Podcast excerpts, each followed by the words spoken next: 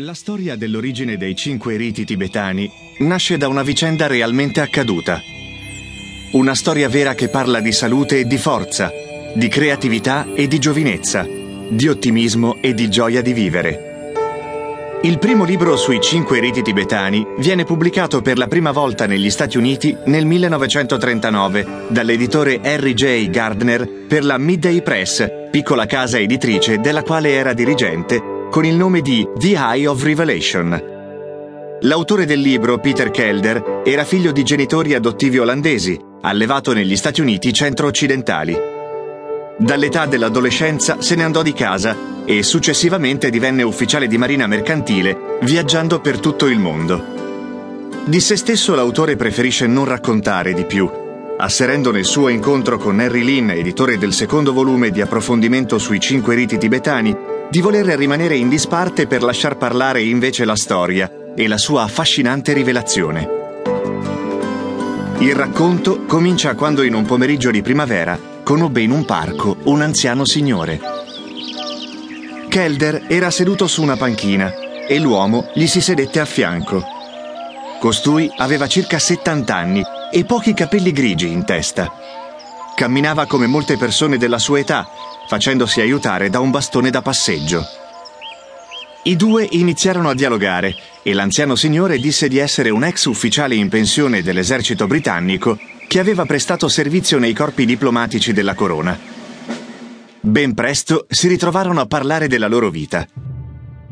Il colonnello Bradford, così l'autore decise di chiamarlo, cominciò a raccontargli delle proprie avventure e da allora i due uomini strinsero una forte amicizia e cominciarono ad incontrarsi regolarmente. Un giorno, in uno dei loro incontri, il colonnello raccontò di una strana storia di cui era venuto a conoscenza quando si trovava a distanza in India. Secondo alcuni, all'interno della catena del Tibet, in luoghi inaccessibili, lontano dalla società, vivevano nei loro monasteri gruppi di monaci dediti alla preghiera.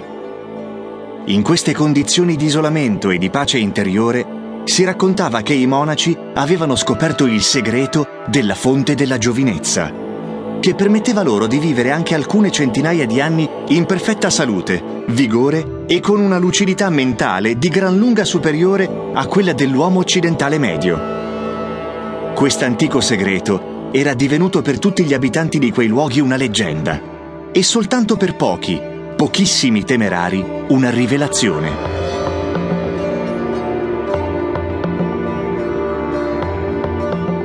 Il colonnello da allora non aveva più dimenticato quella storia e più passava il tempo, più si convinceva di voler andare alla ricerca di quel segreto nascosto nelle vette del Tibet. Chiese così all'amico Kelder se volesse partire con lui verso l'Oriente inesplorato. Kelder rifiutò alquanto incredulo l'invito del colonnello, il quale invece partì, promettendo di rifarsi vivo appena ritornato a casa.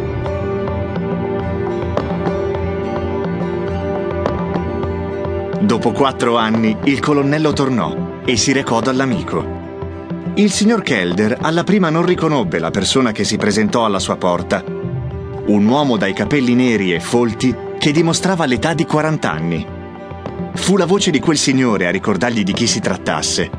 Era il colonnello Bradford. Stava di fronte a lui, dritto e senza bastone, con un'aria piena di forza e di salute.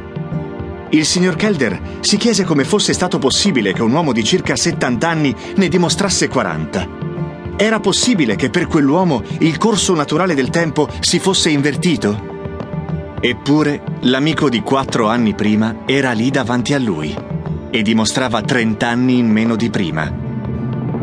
Il signor Kelder si ricordò allora dello scetticismo che lo aveva spinto a rinunciare all'offerta di partire con l'amico, alla ricerca dell'antico segreto della giovinezza. Guardandolo e sentendolo parlare, capì che sono la volontà e la fiducia in ciò che si crede, le prime fondamentali armi che risvegliano in noi il coraggio per poter trasformare ogni convinzione acquisita, ogni status obsoleto e spesso limitante della nostra vita. Certo che tutta quella storia aveva dell'incredibile. Il colonnello Bradford raccontò all'amico ogni cosa della sua esperienza in Tibet e insegnò anche a lui la tecnica che lo aveva fatto ritornare giovane e dinamico, e ogni informazione necessaria sull'antico segreto che gli era stato svelato dai monaci di un inaccessibile monastero del Tibet.